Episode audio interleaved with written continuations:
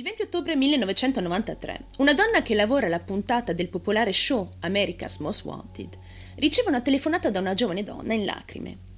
Hanno appena mandato in onda una storia riguardo due vittime di omicidio non identificate, due Jane Doe, entrambe giovani donne, nella tarda adolescenza o poco più che ventenni. Senza ulteriori informazioni, i loro fascicoli vengono classificati come non risolti. La prima vittima è stata ritrovata in una strada rurale della contea di Placer, in California, nel 1985. Era stata bruciata al punto di essere quasi riconoscibile e aveva del nastro adesivo sulla bocca, intorno ai polsi. Sulla schiena c'era un lungo taglio. Alcuni dei suoi effetti personali, così come diversi pannolini, sono stati ritrovati in prossimità dei suoi resti, portando la polizia a temere che avesse un bambino che fosse scomparso e che si trovasse in pericolo. L'autopsia ha rivelato che la ragazza era ancora viva quando è stata data alle fiamme, ma la polizia non è riuscita a identificarla e non corrispondeva a nessuno di cui si era già denunciata la scomparsa in precedenza. La seconda vittima, trovata un anno dopo, nel 1986, è stata legata, messa in una grande scatola di confezioni di popcorn e gettata a Marty's Creek Lake, sempre in California. I suoi resti sono troppo decomposti per poter identificare o determinare la causa del suo decesso. L'unica particolarità riconoscibile sui resti della ragazza sono i suoi denti anteriori scheggiati, ma nessuno aveva denunciato la scomparsa di questa giovane donna. Quindi anche il suo caso è stato classificato come non risolto. La donna dall'altro capo del telefono dice all'operatore di chiamarsi Terry Knorr. Ha un'incredibile storia da raccontare, così orribile che nonostante l'avesse già raccontata per anni, nessuno le ha mai creduto, considerata come inverosimile. Le due donne uccise, dice all'operatore, sono le sue sorelle maggiori, Susan e Sheila. La donna dice inoltre di conoscere l'assassino delle sorelle. Si tratta della loro propria madre, Teresa Nor. Terry è scappata di casa quando aveva soltanto 15 anni, vivendo per strada, combattendo contro problemi di salute mentale e dipendenza, trovandosi spesso e volentieri in situazioni non molto legali. Ogni volta che veniva arrestata raccontava alla polizia del film horror che era stata la sua vita da piccola. Sua madre ha continuato per molto tempo a dirle che era stato un mostro ad aver torturato i suoi figli, uccidendone due. Ma nessuno, nemmeno la sua terapista, ha mai creduto ad una sola parola detta da Terry fino a quando non è stata messa in contatto con il dipartimento dello sceriffo della contea di Placer, che ha constatato che molti dei dettagli raccontati da Terry corrispondevano ad alcune tracce e ferite presenti sulle due Jane non identificate. Finalmente, e dopo anni, qualcuno crede finalmente alla sua storia. Ma facciamo un passo indietro per capire cosa è successo realmente a Terry e alle sue due sorelle. La madre malefica di questa storia, Teresa Jamie Francine Knorr, nata come Teresa Cross, nasce il 14 marzo del 1946. È la figlia di Swanny Gay e James Cross. Quando il padre viene diagnosticato il morbo di Parkinson, perde il lavoro e cade rapidamente in depressione. Le sole entrate della famiglia vengono a mancare quando la madre, Swanny, muore a causa di un arresto cardiaco. Teresa è devastata dalla perdita della madre il padre sfoga tutta la sua frustrazione su di lei. All'età di 16 anni sposa Clifford Clade Sanders, un uomo 5 anni più grande di lei, e, in meno di un anno, dalla luce Howard Clyde Sanders. Il loro matrimonio è tutt'altro che perfetto, poiché Teresa accusa spesso il marito di infedeltà. Dopo un'ennesima discussione, il giorno dopo il compleanno di Clifford, l'uomo decide di concludere definitivamente la loro relazione. Mentre l'uomo prende le sue cose e si avvicina alla porta per andarsene, Teresa gli spara alle spalle la donna viene subito processata e davanti al giudice afferma che si era trattato di un atto di autodifesa contro il marito, violento e alcolizzato. Ma molti testimoni confutano i suoi dire, affermando che Clifford era molto calmo di carattere e che non avrebbe mai alzato le mani su nessuno, ancora meno su sua moglie. Anche la sorella maggiore di Teresa testimonia contro la sorella. Ma, alla fine del processo, la donna incinta del suo secondo figlio viene completamente assolta. Dopodiché, dalla luce sua figlia, Sheila Gay Sanders. Subito dopo il parto, ricomincia a bere molti alcolici. Si trasferisce da Estelle Lee Tonsbury, un veterano americano che ha incontrato in un bar, ma Teresa lo tratta come se fosse un babysitter, lasciandogli spesso e volentieri i suoi figli, mentre lei andava in un bar per attaccarsi alla bottiglia.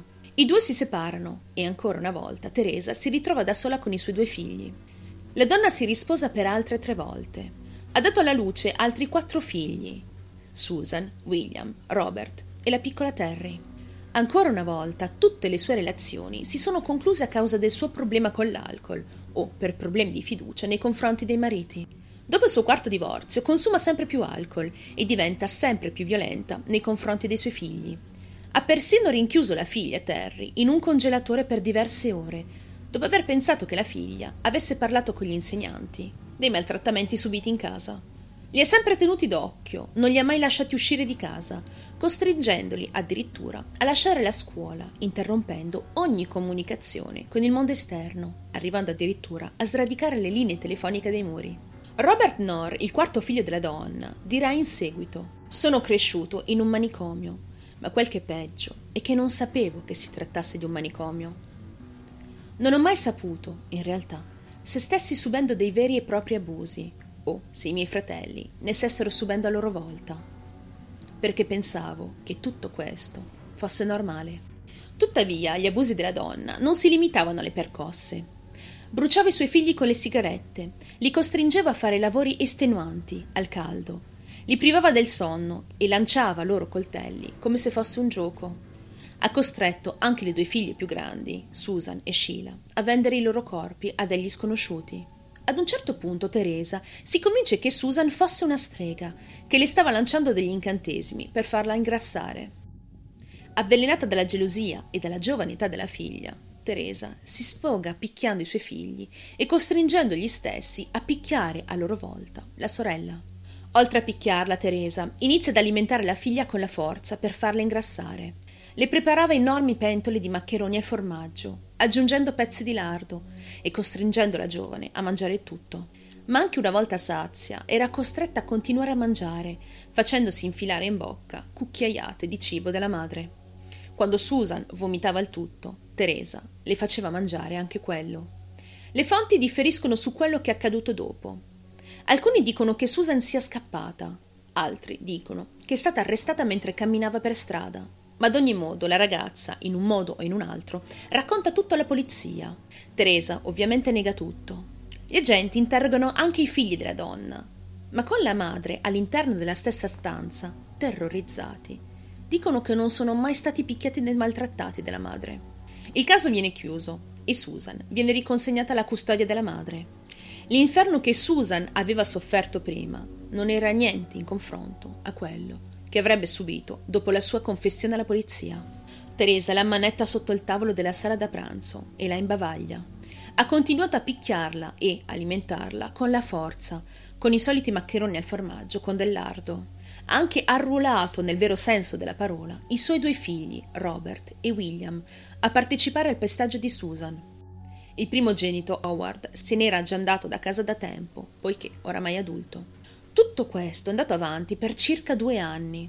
Anche qui le fonti differiscono. Il figlio Robert affermerà che Teresa aveva dato a Terry, la figlia minore, una pistola in mano, dicendole di tenerla puntata su Susan, mentre Teresa cercava qualcosa in un'altra stanza.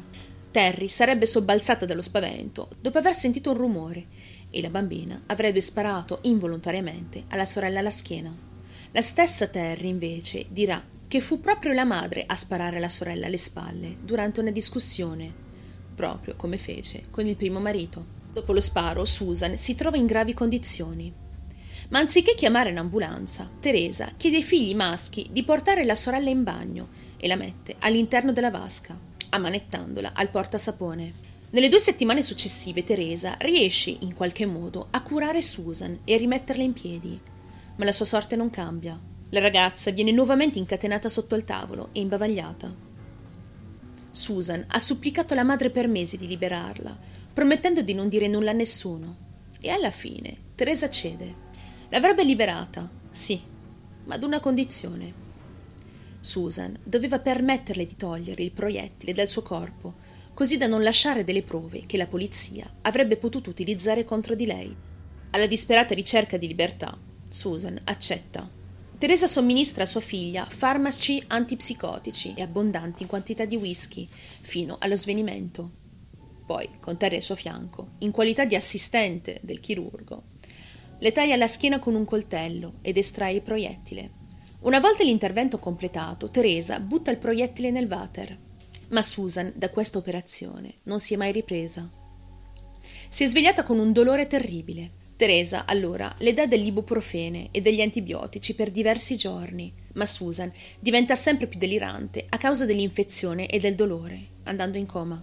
Teresa pensava che Susan stesse solo fingendo e la lascia sul pavimento della cucina, dove l'aveva operata qualche giorno prima, dicendo ai suoi figli di scavalcare il suo corpo privo di sensi. A causa del suo stato, Susan aveva perso il totale controllo della vescica e la madre decide di mettere dei pannolini. Quando il corpo di Susan diventa giallo, Teresa comincia a pensare che la figlia è posseduta da un demonio e l'unico modo per esorcizzare il demonio è con il fuoco. Teresa mette del nastro adesivo sulla bocca di Susan e le lega i polsi. Ordina ai suoi figli di caricare lei e le sue poche cose, compresi i pannolini, all'interno del bagagliaio dell'auto. Poi, insieme, si recano tutti in una zona appartata, dove posano Susan a terra e le sue cose. La madre di famiglia, se così si può definire, ordina ai figli di versare della benzina su tutto, anche sulla sorella.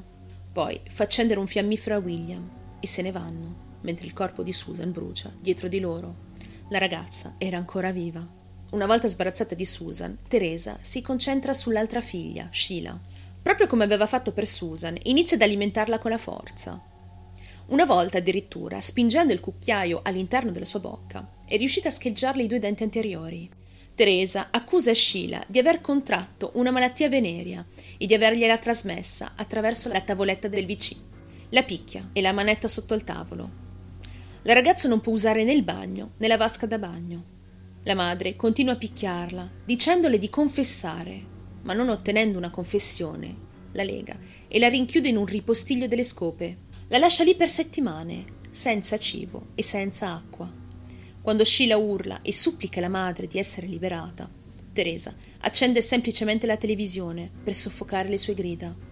Terry ha provato a rubare dell'acqua per la sorella, ma la madre quel giorno era ritornata a casa prima del previsto, punendola. Un giorno gli abitanti della casa sentono un forte tonfo provenire dal ripostiglio. Giorni dopo iniziano a sentire un orribile odore di decomposizione. Teresa apre la porta e il corpo in decomposizione di Sheila, appoggiato alla porta, cade a terra. Teresa raduna tutti i suoi figli per aiutarla a sbarazzarsi anche di Sheila. Robert porta alla madre la scatola più grande che era riuscita a trovare una scatola di confezioni di popcorn presa dal teatro in cui il ragazzo lavora. Avvolgono i resti di Scilla in un lenzuolo e lo infilano all'interno di questa scatola. Poi lo mettono nel bagagliaio dell'auto e se ne vanno. La figlia minore, Terry, che era ancora una bambina, è costretta a ripulire l'armadio dove la sorella era morta. Nel frattempo Teresa e i suoi figli si recano in un luogo appartato per scaricare e bruciare i resti di Sheila, proprio come avevano fatto con Susan. Ma prima di poter scaricare la scatola, un ufficiale di polizia si ferma dietro la loro auto. Teresa riesce però a liberarsi del poliziotto, sostenendo che i suoi ragazzi avevano bisogno di usare il bagno. Nonostante il forte odore di decomposizione, l'ufficiale di polizia le lascia andare. Continuano il loro viaggio e si recano a Marty's Creek Lake, dove gettano la scatola con i resti di Sheila. Non hanno dato fuoco al corpo per paura di essere scoperti. I ricordi di Terry fanno rabbrividire gli agenti di polizia. Non potevano credere in tale crudeltà, ma i dettagli forniti da Terry non potevano non essere presi in considerazione, perché corrispondevano alla perfezione con alcuni dettagli legati ai due casi. La presenza di pannolini e il taglio profondo sulla schiena della prima vittima, i denti scheggiati della seconda. Tutto corrispondeva. Così, nel novembre del 1993, William, Robert e Teresa Knorr vengono arrestati. Robert è stato ritrovato facilmente, era già in prigione in Nevada per aver sparato e ucciso ad un barista durante una rapina due anni prima. William vive e lavora a Woodland, in California. Per ritrovare Teresa però ci è voluto un po' più di tempo. Ha ricominciato ad utilizzare il suo nome da nubile dopo essersi trasferita a Salt Lake City, nello Utah, dove aveva iniziato a lavorare come badante per una donna anziana. Le autorità riescono a catturarla appena in tempo. Infatti, il giorno del suo arresto, aveva ritirato 4.000 dollari dal suo conto in banca e aveva informato il suo datore di lavoro che stava lasciando la città. In casa le sue valigie erano già pronte. In cambio della sua testimonianza, la maggior parte delle accuse contro Robert vengono ritirate e viene condannato a tre anni di prigione da scontare in concomitanza con la sua sentenza precedente. William, in cambio della sua testimonianza, ottiene la libertà vigilata e viene obbligato a farsi seguire da uno psichiatra. Teresa Nor viene accusata di due capi per omicidio colposo, due accuse per omicidio premeditato, due accuse per omicidio multiplo e due accuse per omicidio con tortura. Poca roba, insomma. All'inizio si dichiara non colpevole, ma dopo essere venuta a conoscenza del patteggiamento dei suoi figli e delle testimonianze contro di lei, decide alla fine di dichiararsi colpevole per evitare la pena di morte. Il 17 ottobre del 1995 viene condannata a due ergastoli consecutivi. Da oltre 26 anni, Teresa Nor sta scontando la sua pena presso il California Institution for Women a Kino, in California avrà il diritto di richiedere la libertà condizionale nel 2027, all'età di 81 anni. Robert ha scontato interamente la sua pena ed è stato rilasciato nel 2013. Oggi William lavora, ha una famiglia e si gode quella che definisce una vita normale. Ha condiviso la sua storia nello show televisivo Evil Lives Here nel 2019. Terry ha continuato a condividere la sua storia anche dopo l'arresto della madre, apparendo in numerosi programmi tv di true crime, in particolare Cold Case Files, fino alla sua morte per insufficienza cardiaca, avvenuta nel 2011. Terry aveva soltanto 41 anni. Ed è così che si conclude la triste storia dei fratelli Nor, traditi da chi avrebbe dovuto proteggerli e amarli.